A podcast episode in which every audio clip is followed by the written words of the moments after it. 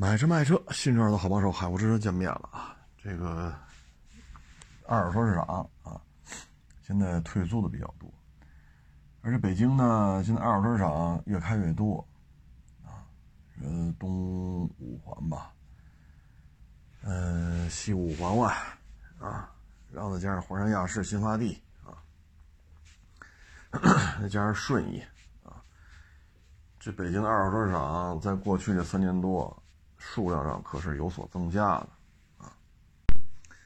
所以呢，这个市场啊，可供选择的摊位啊，或者说可供选择的车位，是增加了不少啊。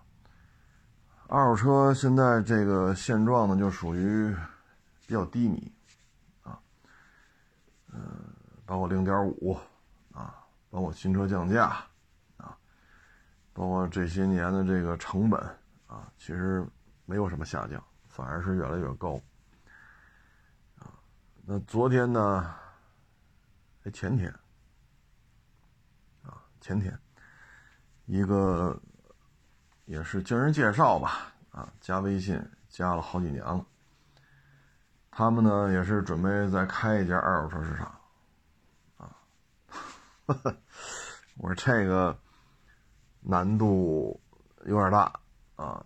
首先呢，就是你这个市场，你这么就现在你要招商啊，嗯，你得有知名度啊，你费用得低，你知名度高才能吸引周围的这个老百姓啊，愿意到你这儿来转转一转。然后呢，费用得低，你得比别的二手车市场明显的低，啊，这些商户才愿意去。交通还得便利，啊，所以这些一个二手车市场的这种运营，其实挺麻烦的，啊，唉，就跟这个商场的人气儿似的。因为现在不再去单纯的做百货商场了，啊，像西单，那个叫什么来着？你瞧瞧，这这么多年了，反正我们小时候老去那西单那个几楼来着？不是游戏厅和那个现在叫美食城啊？西啊，对，华为大厦。哎呀，就在嘴边然后那个贵友、赛特、燕莎，对吧？这都是还有那个复兴门那个叫什么来着？呃，想不起来了都啊。公主坟但是现在很少了，基本都是综合的这种 shopping mall 啊，有电影院、儿童游乐场啊，各种档次的这种吃饭的地儿啊，然后超市啊，这些东西都得开在一块儿啊，书店啊，咖啡厅啊，呃，等等等等吧，所以现在呢，这个综合的 shopping mall 呢，开完之后，它有火的。也有不火的，所以这二手车市场的运营吧，还是挺挺难的，啊，挺难的。嗯，反正我也就跟他说，我说现在身边这些年啊，就这三四年，很多同行就是家不在北京的，人家撤了，先回老家干去，因为北京的二手车市场的成本太高。就这个租金就是个事儿，你像我原来去其他的省去收车去验车去啊，我们当时看到的租金简直都我们都无法接受啊！两间好像是两间小平房吧，十几平米一间，两间小两间小平房，然后前面能放十几辆车，啊，一个月好像是三千吧，一个月租金三千，好家伙，就您这十几辆车。桑塔纳、捷达、花冠、Polo、飞度、威驰，是吧？速腾、宝来，就您放这点车啊，什么悦动啊，呃，什么老帕萨特 B 五啊，老索纳塔，我说就您这十几辆车，随便卖一辆，你这房租就出来了，啊，剩下的就是就是纯纯纯利啊。你像那会儿我一几年去的时候，人家也不需要租标，啊，人当地的随便上牌，没人管。当地我们去的时候，好像一拿漆膜仪一查记录，人当地人看着都惊了。啊，怎怎么弄个二手车还这么复杂呀？你们这是干什么呀？人都人都接受不了。所以可想而知，在当地这二手车想怎么卖就怎么卖。啊，我们一几年、一六年、一七年去的时候，我们的这种操作流程，人当地的商户都接受不了。当然我不是去那那么老远的地方给人弄一个什么桑塔纳三千，不不是这个，就是弄别的大车。但旁边不有商户嘛，就跟人家聊会儿。啊，所以经营成本人不愿意在北京干。你说在北京啊，就这个房租啊，你就算便宜点的吧。八万多一间房子，阳面四个，阴面四个，八万多块钱八个车位，那您这一年下来，你你像一几年一个租标吧，啊，八个标，一年你不也得 十万八万的掏着吗？啊，你光这标加你这房租，一年打底啊十六万，打底十六万，可是他要去回老家呢？我还是这间小平房，还是八个车位。你像两个小平房，十几个车位，一个月才三千。你要一间小平房加八个车位呢，那一个月就一千多。当然我说是一六一七年啊，现在我也不太了解了。你按当时的经营成本来算，啊，那我这就说租两间平房，十几个车位，我一年成本也就是不到四万块钱，就是连水电费算上都不到四万。可是在北京呢，八个车位打底十六万，那边车位翻一翻，成本只有北京的四分之一。同样还是卖这车，你说怎么弄这是？对吧？这经营成本不是差一点儿。说你在那儿干四万，在这儿干五万，那差一万块钱。你在这儿干十六万，在那儿干四万，而且那四万的是两间平房，十好几个车位，这边是一间平房，八个车位。这就是经营成本，啊，所以很多同行就不在这干，人家也不是这儿了，人回老家干了，人不跟你这费这劲了，啊，经营成本太高，啊，这你还没去豪车厅呢，你去豪车厅更了不得了，啊，更了不得了，他两间平房，十几个车位，一年的费用都顶不上你豪车厅一个车位一年的费用。你说你这买卖怎么干？豪车厅里边一个车位一年的费用比他那两间平房十几个车的费用还要高，这经营成本不一样啊！啊，当然了，你说那人家都大劳斯是不是大宾利？这你说的也没错啊。但是，我假如说啊，说三千块钱，十几个车位，我就我就二十万。我就完全可以摆的满满当当的，对吧？老花冠、老威驰、老捷达、老桑塔纳、老悦动，是吧？老飞度啊，什么老的三零七啊，老四零八，我二十万我会满满当当的，啊，不说不多说吧，摆七八辆总摆得了吧？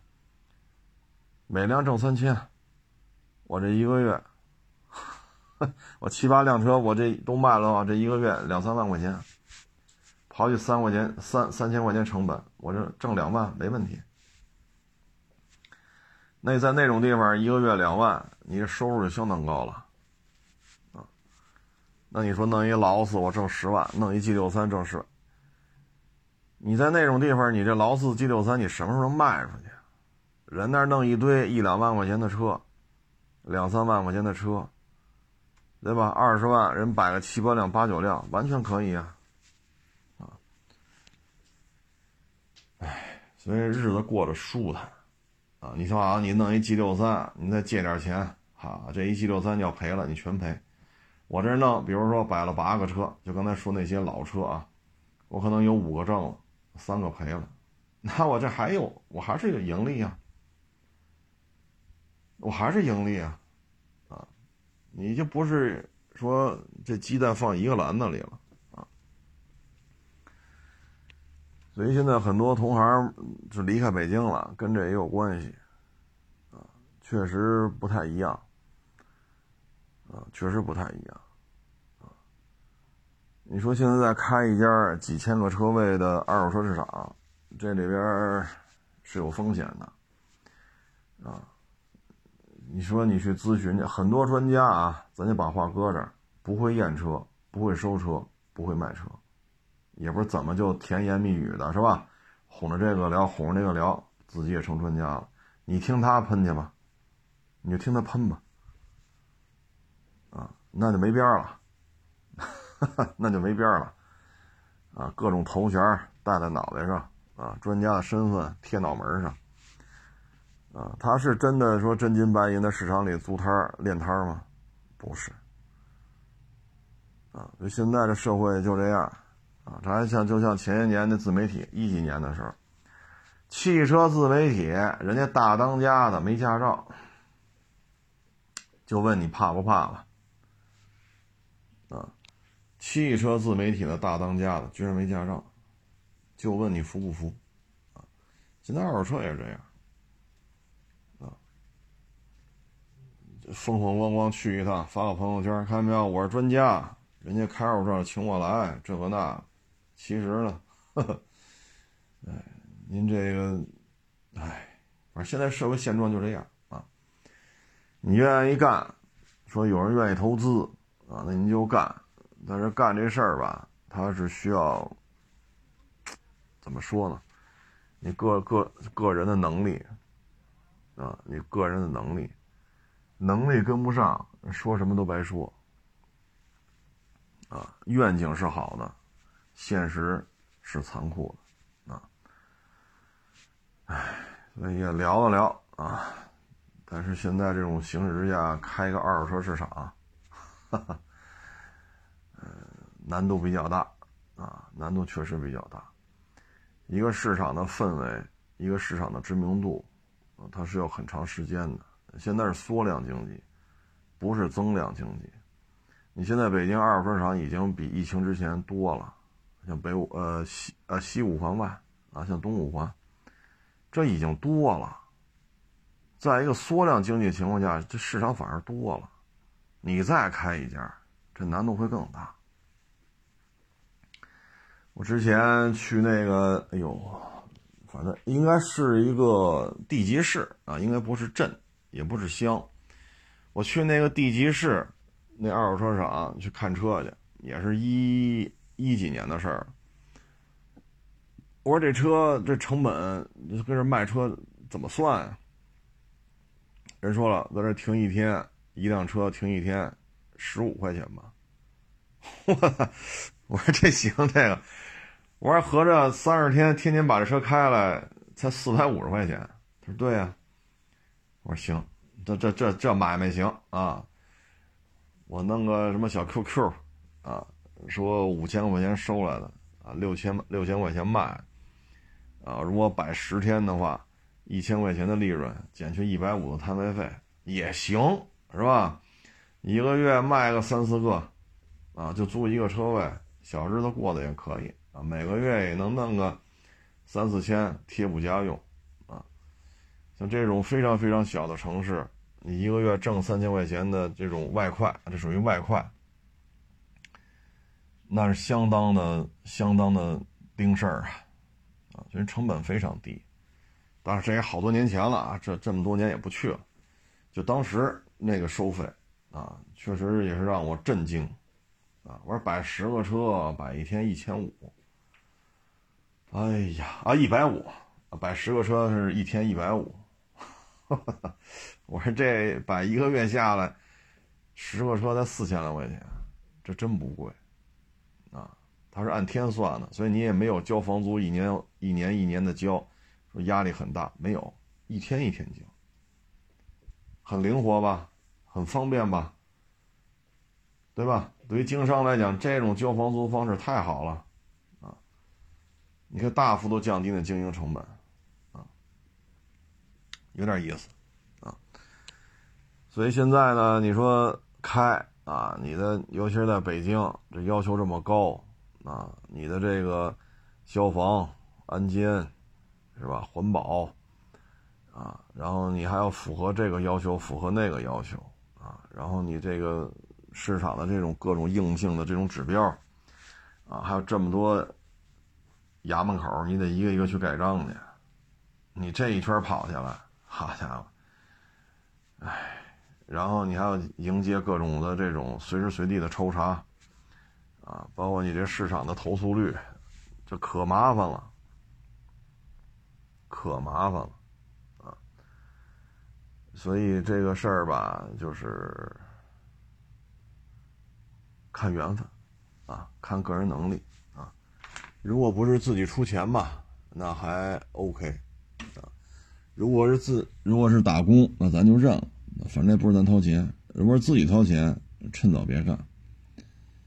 啊，你这么干的话，有些事儿，哎，你看现在咱之前的聊花香，就这个三年吧，过去这三年，陆陆续续的拍了得有三四次了，啊，少的一二十个，多的一百多个，有豪车厅的，有坑里的。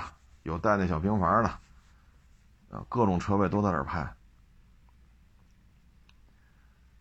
一手房东都不干了。一手房东从奥运会之前花箱一盖，就人一手房东是吧？时常收我多少钱，我加点给你，我就吃瓦片就够了。现在连瓦片都吃不上了，啊，这就是大的环境。唉。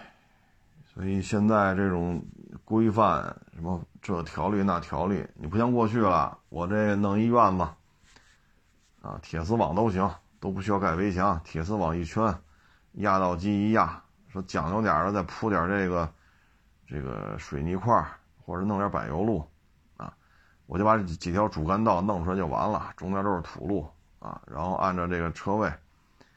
啊按照车位弄好了，然后就收租子吧。啊，这边高点的带房子，那边低点的不带房子，是不是？装几个监控，这买卖就干了。现在可不行了，消防、安监、工商、税务，啊，然后你这过户的问题，啊，等等等等，是各种各样要求，这不可不像那会儿了，啊，所以这真是魄力。啊，现在干干这事儿真是魄力，我也不知道这是怎么想的，是看小视频看多了吗？啊，那有的那一开机就是他们家直播呀、段子这个那，那屁股后边几十起诉讼，啊，有的有的那个资金链都快崩了，那可能就是看的多了，啊，看的多了。实际上，这个行业不是这样啊。现在呢，很多商户呢也不太愿意在市场里边待着。他有自己的门脸房啊，自己单干。像我认识一些小兄弟，人在北京，对吧？学徒啊，洗车呀、过户这个那，在北京干三年、干四年，掌握了这整个二手车这个流程之后，人家回去就干道边上。啊，租一小平房，啊，门口一块空地，啊，放上五六个车，够吃够喝了，啊，一个月卖个五六个，啊，挣个一两万块钱，这小平房在他们当地也也就是三千，啊，两三千块钱一个月，你落一万来块钱，就在当地的收入很高了。你在北京一个月挣一万多，这也不能说是低收入啊。而现在这形势就是这样啊。你说需要帮忙呢，没问题啊。我也说了，你要顺路到亚市，那我们也欢迎你到我店里来坐坐，聊会儿天儿啊。你要是需要我们去呢，那咱就约时间，看缘分是吧？也可以去，这东西就随缘呗。但是大的形势不是太乐观，啊，你像去年上半年电车涨价，油车降价，做油车的赔，疯狂的收电车，到下半年呢，油车也赔，电车也赔，到今年二月份，呼啦呼啦收，收完了，三月份的价格战，做油车的又赔，现在这电车，你说这特斯拉真开过来一个准新的。谁收谁不肝颤呢？啊，昨天我拍那小视频不就说了吗？感谢不卖之恩呢，这玩意儿收过来，我也我也觉得是个雷啊。卖得出去吗？你在它降价之前卖得出去吗？不是说你卖不出去，肯定能卖出去。那现在它降不降啊？啊，北美、欧洲、新加坡、以色列，包括我国香港地区都调完价了，气氛烘托到这个份儿上了，你不降也不合适。什么时候降，咱也不知道。哈哈，所以，唉，干二手市场呢，主要就是一个怎么让商户满意啊。有些问题呢是市场可以解决的，有些问题不是市场能解决的，啊，嗯，大概其就是这么一现状吧。我们只能说，找咱聊呢是瞧得起咱。但是这里边能不能办成，这只能看个人的运气和能力，啊，既需要运气，也需要能力，反正低成本对于商户来讲肯定是没意见，但是你成本做这么低，现在对于市场的各种硬件的这种要求那么高，那你又无法盈利，啊，那你又不做这么低，那凭什么去你那儿？这都是问题啊！因为现在每个市场都招不满，这不像一几年了。我好歹弄个摊位，我就挣钱啊！我从别人手里说，他就从一房东那儿弄下来的，我再从他那儿我再盘过来，等于中间加两道了。只要我能有车位摆上车，大面过得去，我就挣钱。哪怕房租加两道，但是现在不是了。别说加两道了，一手房东都退了，直接把这摊位退给市场了，啊，让市场重新竞拍。这在一几年的时候绝无可能，啊，因为我我弄这一堆摊位，这就是摇钱树，年年挣钱，啊，所以这就是矛盾。你要做的符合各种标准，硬件做的超棒。啊那经营成本就上去了，房租就下不来，房租下不来，凭什么去你那儿？因为二手车房租是重要的成本支出。再一个，你的地理位置怎么样啊？方方面面都是这种情况啊。嗯，所以这需要很高的这种运营能力，一方面符合国家的要求，并且要比别的市场有明显的硬件上的这种吸引力。同时要降低成本，让利于商户，毕竟你是新开的。第三，你要结合你这个市场这个位置啊，这个现状啊，怎么去做推广？这都是一个营销团队才能完成的事情啊。当然了，祝好吧啊，咱还是祝愿人家越做越好啊，祝愿人家做强做大啊。就二手车而言吧，这肯定是有发展的。这个咱不否认，啊，这个咱也不抬杠，啊，肯定有发展，但是目前是一个困难的时期，主要就是普遍出现了普遍性的亏损，出现了 普遍性的这种这种这种积压啊，车型的积压啊，包括还有网友跟我说，天津那边也实行这个周转指标了。啊，但是周转指标你写了一条挺有意思，好像是一年之内吧，必须卖掉，一年之内不完成过户，怎么着怎么着。但实际上现在市场里边有太多的车都放了一年以上，唉，所以有些时候觉得你制制定这个政策的时候，你是否真的去理解了这些商户？都用了这种周转指标了，还要限定周期必须卖掉。那卖不掉有什么损失吗？卖得掉卖不掉不都是商户的损失吗？对吧？你这成本投入不就是大绿本上写一个二手车代售，就写这五个字吗？啊，还必须一年之内卖掉。你想想，那您这都提供提供什么服务了呀？啊，我看半天，可能我理解错了吧？啊，但是我看来看去，感觉就是。一年之内还得怎么着卖出去？那卖不出去怎么办呢？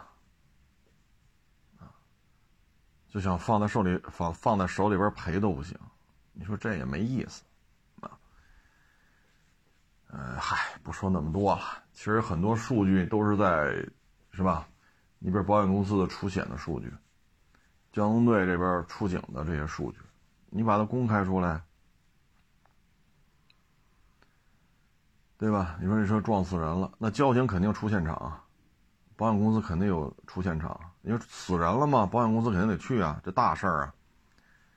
那这些记录你就提前公示不就完了吗？现在不去，保险公司的出险记录得滞后，这一滞后少则一两个月，多则几个月。那这期间你查吧，这车出险记录没有？啊，等你卖完了，厂再一查，撞死一人，啊，修车花八千，理赔一百多万。你说你这是？这事儿上哪说理去？你能看到的可能是机器盖子换了，水箱换了，灯换了，你能看到就是这些。但是你说撞死一人，这是看不出来的，啊，不是说一打开机器盖子，这是脑浆子，这是头发，这是眼珠子，那不不至于，这这这这车不可能这么拉出来卖啊！啊，那你倒是把这些东西提前公示啊，这不能规避很多风险吗？对吧？那你这系统里完全可以备案呢。此车暂时不能过户，它是抵押状态，你提前报备啊。你很多纠纷就可以剔除掉了。但是现在有这种服务吗？没有，没有。像之前卖那汉兰达，零八年进口，就就这两天卖的，好家伙，花两遍钱了，查不着。钱花了，啥也查不着。那谁给我们提供服务了？那我们查不着记录，我们是不就黑不提白不提了吗？我都花两遍钱了，我不能说我黑不提白不提吧？花两遍钱了，解决啥了？啥也解决不了。所以这你现在就是这个市场所能提供的服务也是有限的，啊，也是有限的，因为在政策框架内，你能做的很有限，不是你不想做，你也想多做点，我也想多做点。你没有权限，啊，就交警的出警记录。那交警当时就能确认这死了，致人死亡，这记录就有了呀。至于说理赔，一年以后了，对吧？上保险公司，然后上法院，这那他一开庭一审宣判，这个，那这周期得一年以上。但是交警当时就告诉死了啊，一死两伤，两死一伤。当时死了，当时交警就能录入系统。那这些东西我们能看吗？我们看不着啊。所以你现在能提供的服务是非常有限的，非常非常有限，啊，哎，所以不好干啊，我们只能是祝好吧。需要帮忙呢，咱就帮忙；啊，需要咨询呢，咱就聊，啊，反正我这店就在亚市，啊，顺路来的话，随时可以聊，啊，说需要去您那儿呢，咱就约，啊，这东西就随缘了，啊，咱也只能说到这儿。其实说起这些服务，啊，也是比较感慨。我就举现在这例子最火啊，咱也说了好几回了。淄博这小烧烤，你看，淄博，大家上午都能看见啊，包括中央台都报道了啊。网络上的这种小视频多了去了，你看这些视频，啊，露天的吃的多了，你要按较这劲的话，占道经营啊，那城管来了掀桌子呀。你看淄博这管吗？不管。啊，城管呢就退退一步，啊，然后呢，警察跟着来回溜达，违章停车呢，也就是口头劝一下，啊，要不你吃完饭开走吧，你先吃吧，吃完饭再开走，我们也不贴条。然后交警在那个车边上站着，可以说做了很多的让渡，啊，包括消防队的车，啊，就在那条街边上找个不碍事的停着，万一谁着火了，过来就滋。包括救护车也停在这条街边上，万一谁身体不舒服，赶紧过来救了。警察来回溜达，也没小偷了，也没抢劫了啊。其实就是各个权力部门在做了很多的让渡。你要较这劲，你就不应该占道经营。这话说的没毛病啊。你像哈尔滨，这不是吗？就这两天刚刚说了，严禁占道经营，严禁露天烧烤。淄博这边呢，等于就是放飞自我了。真挣钱呀！酒店、宾馆、饭馆，开出租的啊，包括公交车、火车。现在沈阳铁呃济南铁路局还要增开去淄博的这个火车，那那那铁路局也挣钱呀？为什么增开啊？人太多买不上票啊！一来这一列车满座，一来一列车满座，全挣钱呀，全挣钱。就甭说这些干饭馆的了，现在卖竹签子、卖铁签子、卖小料啊，比如说这个辣椒末啊、孜然粉啊，啊，包括卖饮料的、卖酒水的啊、卖冰棍的，全都发财了，这不是挺好吗？这本身就没有什么技术含量。你说这小烧烤有什么太高深的吗？它跟做佛跳墙不一样。啊它的技术难度真的不是太高，全中国哪个省份没有烧烤？弄几块炭，上面架个签子，签子上穿点这个那，哪个省没有啊？所以这就是服务和管理。那淄博这个呢，纯粹就是服务了。我这两天我看淄博那叫文旅局的局长，好家伙，在那弄也弄个直播，弄个这个好家伙小烧烤啊，这饼怎么烤？这肉怎么烤？酱料有几种？怎么蘸这酱？然后怎么吃？你看没有？两三根签子，这肉拿那小饼一卷，你一蹬，然后加根葱，这好好好好吃了。好家伙，这局长一把手。然后呢，局长不光做直播，还跑火车上去啊！刚坐上去淄博的这个烧烤专列，人局长就上车了，发礼物，嘘寒问暖。啊，有什么不满意的地方就打电话啊，我们严肃处理，一定要让你们吃好喝好。这就是服务，他不是来管理的，他是来服务的。啊，包括火车站一出来，不是好多人打车吗？好家伙，烧烤店的人都跑这火车站来了。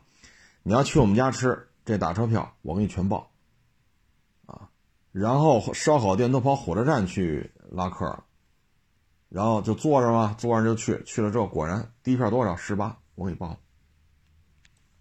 我给你报销，啊，所以你说这就叫服务，啊，这就叫服务。你要是较劲的话，你这，对吧？现在你再看那个牡丹集，啊，就因为一个凉凉皮儿。旁边站那俩执法人员，连管都不管，就任由这个卖了馊了的凉皮老板破口大骂，骂这游客，骂了半个小时，一分钱不退。那你东西你确实是馊了呀，这俩执法人员也打开盖也完了，确实是馊了。那凉皮儿不应该是馊的呀，连管都不管。那现在呢，这就是两极分化。你这边的牡丹节就算搞歇菜了，人这边小烧烤。这都是领导吧？啊，文旅局局长，要么做直播，告诉你怎么烤这个饼，怎么烤这个肉，怎么蘸这个料；要么在车上欢迎去，啊，随身还带了好多这个小礼物，这个发点，那个发点，有什么事说，不满意的打电话啊，我一定严管。你这给游客的感觉不一样。哈尔滨这个严禁露天烧烤，你说做错了吗？没做错呀，不让露火，不让露天烧烤，这做的没错。但是你再看看淄博这个，啊，那你像今年淄博淄博这 GDP 肯定是相当漂亮的一个数字了，一天好几万人，一天好几万人，连济南铁路局都得增开专列。咱们增开专列都是一些大的一些节假日啊，或者一些大的一些活动才会增开增开专列。你比如说春节，对吧？春运啊。然后五一大假、十一大假，对吧？或者清明节啊，清明节的一些像北京会增开很多公交车那种专列，就去这几个祭奠呃祭奠亲人的这这种专列啊。你看人家烧烤专列，所以这就是服务。什么叫管理？什么叫服务？管理就是我让你这么做，不按我说做就罚。什么叫服务？怎么能让你们的买卖好一点？怎么能让你们多雇几个人，降低一下失业率？怎么能让你们这些买卖都能挣着钱？怎么能让你们这些做买卖能扩大经营？我得考虑这个问题。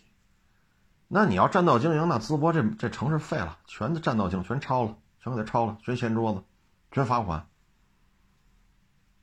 那老百姓吃吗？老百姓喝吗？现在这种这种现状就摆在这，这现状他就得占道经营，你这就是一个矛盾点。我看很多饭馆晚上八九点钟不接待客人，为什么呀？啊，说弄了一万五千串没了，您再来没有没有串了。八点四点半开门，八点多一万五千串没了。你说这到什么程度？真抱歉，不行，别家转着呢。我们八点多这就没有肉了，一万五千串啊！说早上六点钟起来就穿这串穿到下午才穿完，四点半一开门，八点多关门了。那你说这什么劲头子？那我这么跟您说吧，淄博的就业率、失业率这成绩，你看吧，就业率肯定特别高，失业率肯定特别低，这是这是必然的。所以有些时候你说什么叫管理，什么叫服务，对吧？这怎么讲？包括天津那个，好一年不过户，怎么怎么着，我卖不出去怎么办呢？对吧？那卖不出去还不行了。所以你说这有些事儿，这就是管理和服务啊。你像这个文旅局局长亲自上阵。做直播拍段子啊，哎，所以有些时候就是经济下行，需要的是什么？需要的是服务啊，管理这事儿啊，哎，这就自行把握吧。那你说哈尔滨这做错了吗？不许占道经营，不许露天烧烤，见一个处理一个。他做错了吗？没做错，规章制度上墙，那那墙上就这么贴的。第几章第几条第几款第几章第几条就这么写的，他没错啊，他管理的很对呀。那现在怎么就没有听说去哈尔滨增开烧烤专列了呢？怎么哈尔滨每天就不来个十万人八万人？怎么哈尔滨的小烧烤四点半开门，八点多就关门了？因为一万五千串卖完了。包括那小饼，小饼不是巴掌那么大一张面饼吗？面饼。裹住这个肉串那签子三四个签子，你一蹬这签子，肉不就流里边了？然后这时候饼里边加根葱，蘸点酱，你就吃吧。现在卖小饼的企业机器都烧了，说做这小饼产能翻一番还不够，二十四小时不许休息还是不够，然后机器都烧了。哈尔滨没这事儿所以有些时候你说这这个问题就是你是服务的心态还是管理的心态？有些事情确实咱也不好说一概而论，说你做错了，他做对了，他做错了，你做对了，咱也不好在这说这个。但是现象就是这现象。那你二零二四年的时候蓦然回首，你再看，你说淄博这个 GDP 是增加是减少？你说淄博的就业率是增加是减少？淄博的失业率是增加是减少？你再去查查淄博这些商户的这种卡的这个流水是增加是减少？对吧？连铁路局都要增开专列，增加了几个不行，接着开五六日，现在已经开专列了，还不行，还得继续开。光五六日这三天，就每周啊五六日说增开去淄博的烧烤专还是不行。济南铁路局接着调派车辆，接着增开。那这这这也是买票的呀，那铁路局也挣钱，这一趟车满座，这一趟车满座。现在到了什么程度啊？去淄博的烧烤专列都卖站票，都有站票，你说这叫火不火？铁路局也挣钱啊！好家伙，这车满座啊，左一趟右一趟全是满座，铁路局也不白忙活，出租车也不白忙活，谁都不白忙活，都挺好啊。所以这就是服务和管理，管理和服务到底在现在这种经济形势之下哪个更重要？啊，各地就有各地的解读，啊，各地有各地的想法，啊，现在二手车这么萧条，这么多同行退出了，这么多空摊位重新要竞拍，好，现在要说返还的零点五，哎，这不就是你你收这零点五，你再返还这零点五，这不，这不跟过去一样了吗？这没有，这是什么支持吗？这个？啊，现在你你得给我五块钱，我看你困难了，我把五块钱还你，这算支持吗？这 有些话咱也不好多说啊，说多了好像就容易惹事儿。但现在现状就是这样啊。你真要说服务于二手车，让二手车行业做强做大，保险公司的出险记录为什么不提前公示呢？这人死了肯定要赔偿，你非得等一年之后理赔金额，保险公司和法院这边是吧？法院出了一个终审判决，让保险公司转钱，非到那一步你才这保险记录能查查，你就不能前置吗？说这车撞死人了，走流程诉讼，不能。你帮我交警出现场，这车撞死人了，现场就死了啊，一死两伤。这当时你就录入几分警，这交警到现场几分钟之后，这事儿就录入系统。那这不能给我们看看吗？不能。我们不想知道是是死的人是谁，撞的，我们不想知道这么多。就这车有过伤亡事故，这车有撞死人了，这车的交通事故当中致人死亡，就这一句话就行。提供不了。啊这就是服务和管理。那二手车怎么做大做强？对吧？你说怎么做大做强？这这些就是现状啊。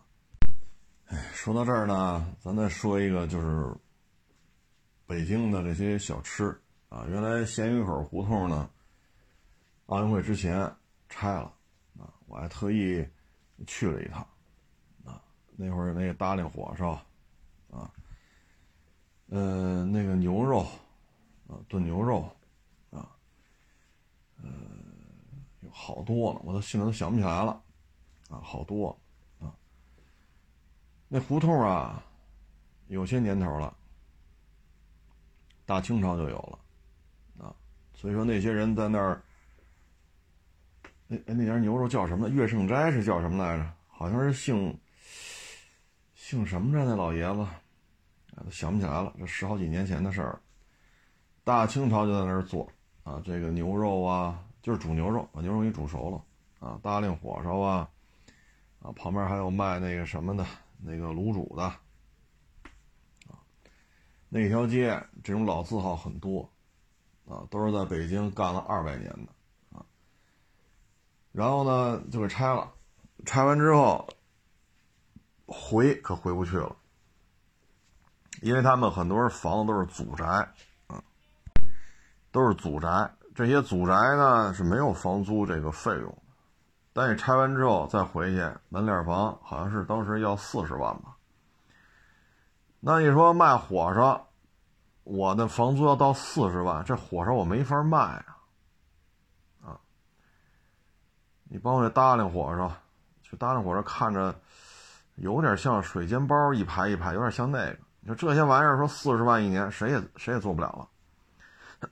后来呢，把这事儿，很多就是老北京就对这事儿呢是有一些想法的。那最后这事儿怎么解决呢？什大海边上，应该是往就从往这边走，就银锭桥左转，银锭桥过了桥。那边不是什么海碗居是什么来着吗？哎，过了桥到那边了，左转，一直走，走到紧这头，里边有一个小胡同，叫九门小吃，在那里边圈了块地，让这些小吃搬过去。但是呢，客流量差很多，啊，差很多，啊，再一个呢，人原来就是住那儿，你现在要从咸鱼口搬到这儿来，这是有距离的。当时这些小吃的一些掌门人啊，都七十多了。你再让他们从那儿颠颠颠跑到这儿来，以他七十多岁这个年龄，这本身就不现实了。所以你说一说北京美食荒漠，这美食荒漠它一前提就是你房租是多少。这些小吃，你你就说做做做这个火烧啊。他能卖你多少钱？你说卖一百块钱一个，那也行，四十万的房租他也能承受。那显然这火烧不能卖这么高啊，一块两块就也就这样。而且呢，耗费的时间特别长，耗费的时间长，这个工学特别多，和面、醒面，一个弄弄面几的，然后弄弄完之后再去，哎呀，这过程相当复杂。哎，你说弄个火烧卖一块钱，你说这他能承受得起多高的房租？所以就北京而言吧，很多说小吃做不下去，做不下去很重要原因就是这个房租。啊，鲜鱼口胡同就是这个鲜明的案例，鲜明的案例，啊，哎，这个胡同也没有了，啊，你说他们在这儿做小吃做了也得有二百年了，啊，说有的历史短点那也是上百年了，啊，也是清末就开始做，啊，所以你这么一拆，这条街没有了，这个氛围也没有了，你再去弄九门小吃，弄什刹海边上去。整个的客流量什么的，一般，很一般，你去九门小吃，你不收人房租吗？对吧？人原在鲜鱼口，人是祖宅，人家在这干，就在这卖，你不论是卖卤煮、卖牛肉、卖什么羊肉、卖什么火烧、搭领火烧，人就在这卖，没有成本，啊，所以很多弄到最后就没有办法了。啊，所以引申刚才刚才说那话题，就是服务与管理，啊，唉，所以有些事儿啊就不能展开说，啊，临拆之前我还专门去了一趟，啊，带着家里人一起去的，啊，留个纪念吧，啊，这一两百年的胡同就没有了，啊，所以有些时候你说这服务与管理，管理与服务，这到底是怎么一个定位？啊你说哈尔滨禁止露天烧烤，禁止占道经营，对吗？对，没错，没毛病。规章制度上墙，墙上写着呢，第几章、第几条、第几款，没毛病。那现在淄博就火成这样了，哎，这两天你说小串儿、出租车倒没出什么事儿，这两天就开始说为什么。这酒店价格这么高，平时二百多，周末涨到四五百，现在又接待不了了，因为全淄博两万多张床位，一天来八万人，这弄不了，啊，解决不了，所以就只能涨价，涨价就不满，不满现在解决这问题，当地市政府也头疼了，原来是没人住，酒店业萧条啊，现在是一个床位四个人挣。你现在酒店业是发愁，市政府也头疼。我看这意思，那要不行的话，看看，你比如说一些这种教学楼啊，或控制的这些办公楼啊，能不能给它改成宾馆呀？你先解决点床位吧。啊，这确实也超出接待能力了。拢共的两万张床位，当地的宾馆啊，甭管带星不带星的啊，你现在一天来八万人，这确实也是个麻烦事儿。所以你看这边火成这样，那边就那样啊。所以有些时候这就是一个服务与管理啊，就这种服务与管理。这两天还有火爆的事情，N 就是 CBA 也出现，这个比赛呀，真是，哎，你说这也是够胆儿够肥的啊！足球圈现在抓这么多人啊。这个真是进去很多啊！好，篮球圈开始这么干，这可有点过了！当然，我们相信姚明啊，因为姚明几十亿的身价，他不会因为你这个几十万、几百万的诱惑，他就来操作这比赛。因为姚明是不缺钱啊，几十亿的个人财富，他缺你这三五百万吗？啊！而且姚明是打过篮球的。中国、美国啊，职业联赛他都打过，所以他是一个热爱篮球的人，啊，他又不缺钱啊，你真给你三五十亿的资产，你对于这，给你五十万，你给我们打个默契球，给你五百万，你给我让他们放放放水，这估计没什么兴趣了。他的兴趣就在于篮球本身了，啊，这就属于对钱没兴趣的人啊。我们相信姚明是没有问题，主要底下这些球队。这教练，我看这次处罚出来了，五年之内不得从事中国男篮旗下的各种篮球运动。两个球队呢取消这个赛季的这个比赛资格，啊，球员可能也要重罚，这就属于不识时务呗。你说足球抓进这么多人，这篮球开始这么折腾，太不应该了。所以这个整顿啊，应该是从青训体系就开始，啊，你像我们小的时候，八十年代，包括九十年代初，我们踢球，当时在我们这一片有踢得好的，我们都认为能去踢职业足球，去了之后连上场都上不了。有人引荐吗？有。后来说为什么去了试训连上场都上不了？到后来有人点拨了，你得给那个领队，或者给那个。副教练，你得送几万块钱。各位啊，这是八十年代末九十年代初，上哪儿弄几万块钱去？那会儿就这样，铩羽而归，连试训的机会都没有。主教练呢，就盯着场上这两波踢的怎么样，不是教学比赛这一波是替补，这一波是主力。主教练的精力全集中在这些场上人表现怎么样，替补里有没有好的，主力里边有没有状态不好的，之前教的战术啊，在实际踢的过程当中，这个战术可可行不可行？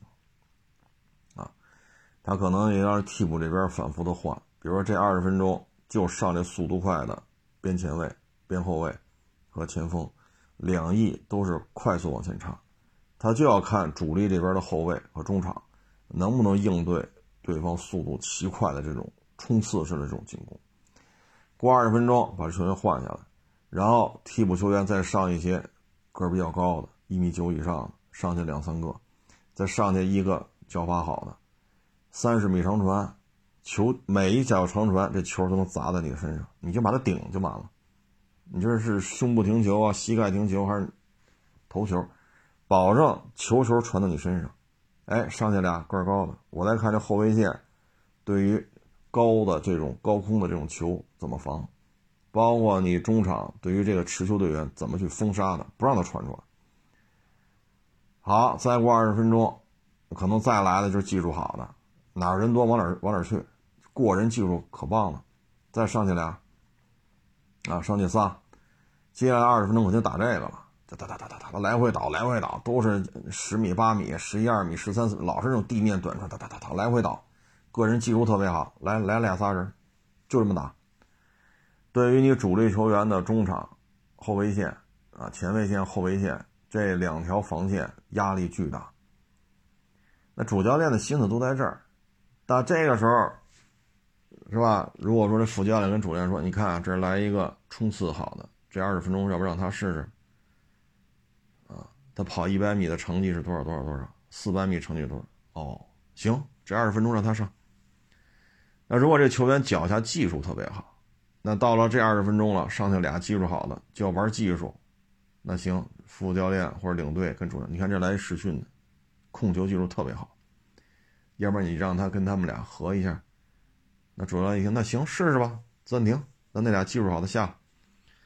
新来一个啊，你们仨互相传球。你们仨之间，啊，相互倒球，就冲击他的后卫线。你们仨现在就是主要任务，就是这个，给你二十分钟时间。主教练这么一说，那就练吧。那现在这副教练不跟你说，你来了来了，站着吗？或者领队看着，那站着吗？那不是瞎命了吗？你去试训了吗？去了呀。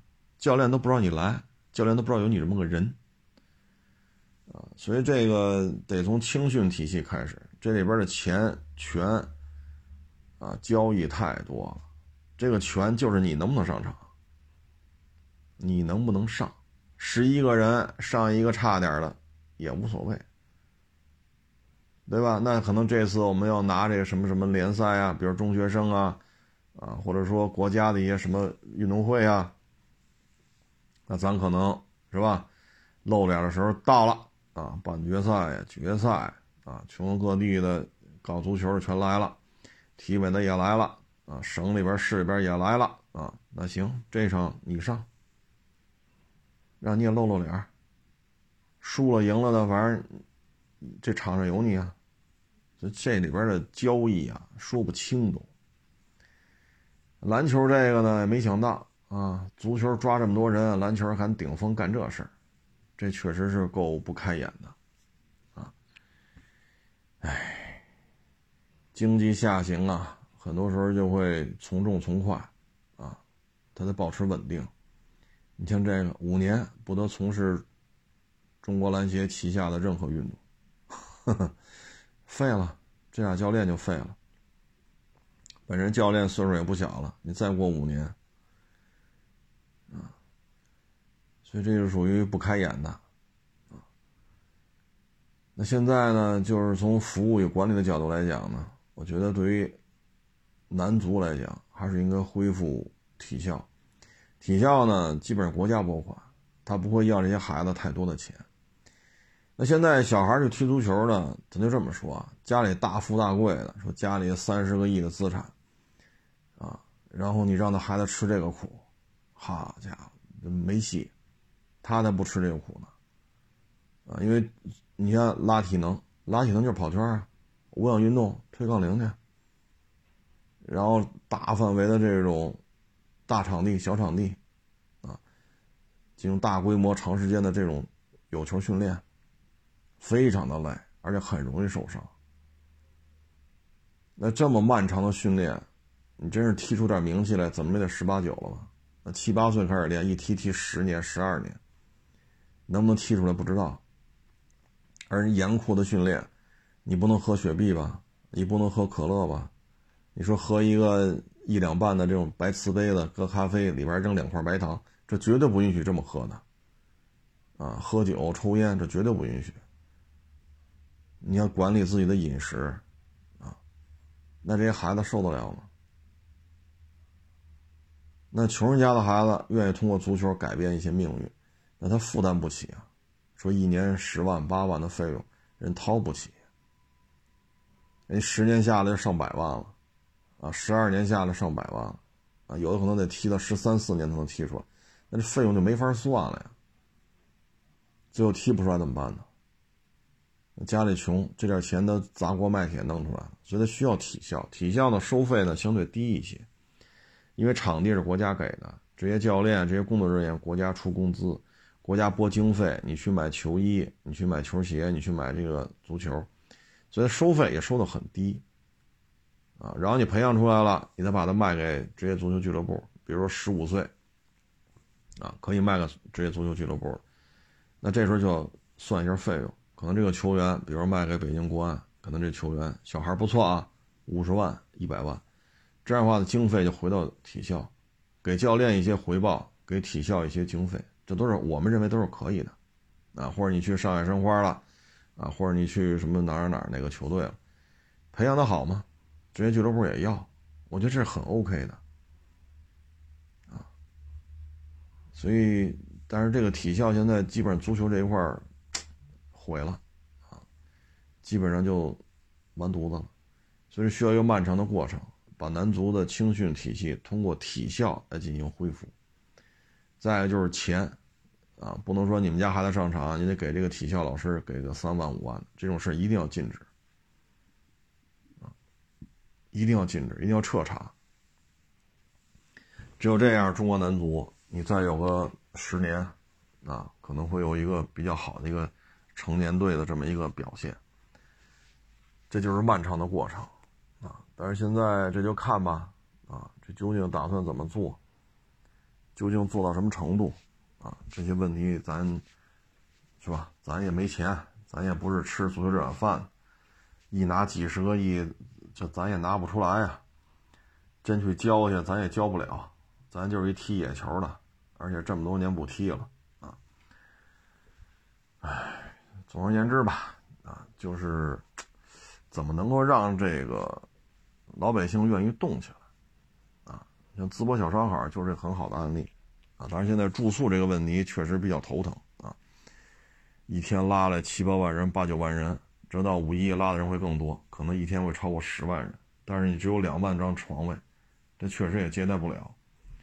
那不行就把一些机关企事业的一些大楼、办公楼弄出来吧，反正这走廊里全是小办公室，对吧？十几平一间，就赶紧弄吧，只能是这样了，啊，只能这样，要么弄大巴，相邻省份，反正在这吃完饭的，啊，人政府出钱拿大巴拉到相邻省份的酒店去住去。